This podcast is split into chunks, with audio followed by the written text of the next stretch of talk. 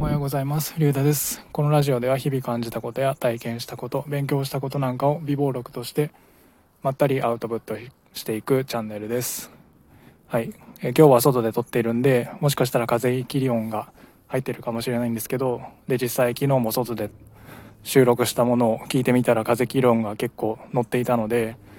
まあ、ほぼほぼ風切り音が入ってるかもしれないんですけど、気にせずに、えーやっていきたいと思います。で今回は歩行者用の信号機って無駄だよね。無駄じゃないっていう内容で話していきたいと思います。えっともちろん歩行者用の信号機がいらないという話ではなくてえっと歩行者用の信号機って2段になってるじゃないですか。あれって正直1段でいいんじゃないかなというふうに思いました。うん。あの2段になってるのって昔の技術が電球がつくか消えるかっていうことしかできなかったので2段になってると思うんですね。なので昔は、えっと青い歩けの表示のフィルムと止まれの赤い表示のフィルムを後ろから電球で照らすことによってまあ進んでよしと止まれの信号を表現してたと思うんですけど今の時代だったら、まあ、LED, LED を使えばあれって1枚のパネルで表現できると思うんですね。まあ、なのでなぜ未だに、えー、と2段のまま歩行者用信号機って使われてるんだろうなというふうに思いました。うんまあ、もちろん何か理由があって、まあ、LED 表示の歩行者信号機も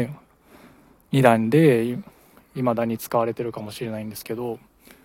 まあ、例えば何ですかね法律でそういうふうにもう決められているとか。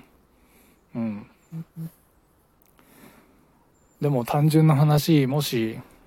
2段のものを1段にすることができればコストを半分にできると思うんですね。単純に2段が1段になってるわけですから。うん。なのでもしその法律が今の今現在の技術とかテクノロジーに合っていないんだったらそこを変更してでもまあ一段でいいんじゃないかなというふうに思いました。でこんなふうに今今は歩行者用信号機の話をしましたけど、まあ、こんなふうに、まあ、昔の慣習だとか昔からそう決まっていたからといった理由で、まあ、特に意味もないのにうんずっと続けられているものってあると思うんですよね、まあ、例えば学校の決まりとか、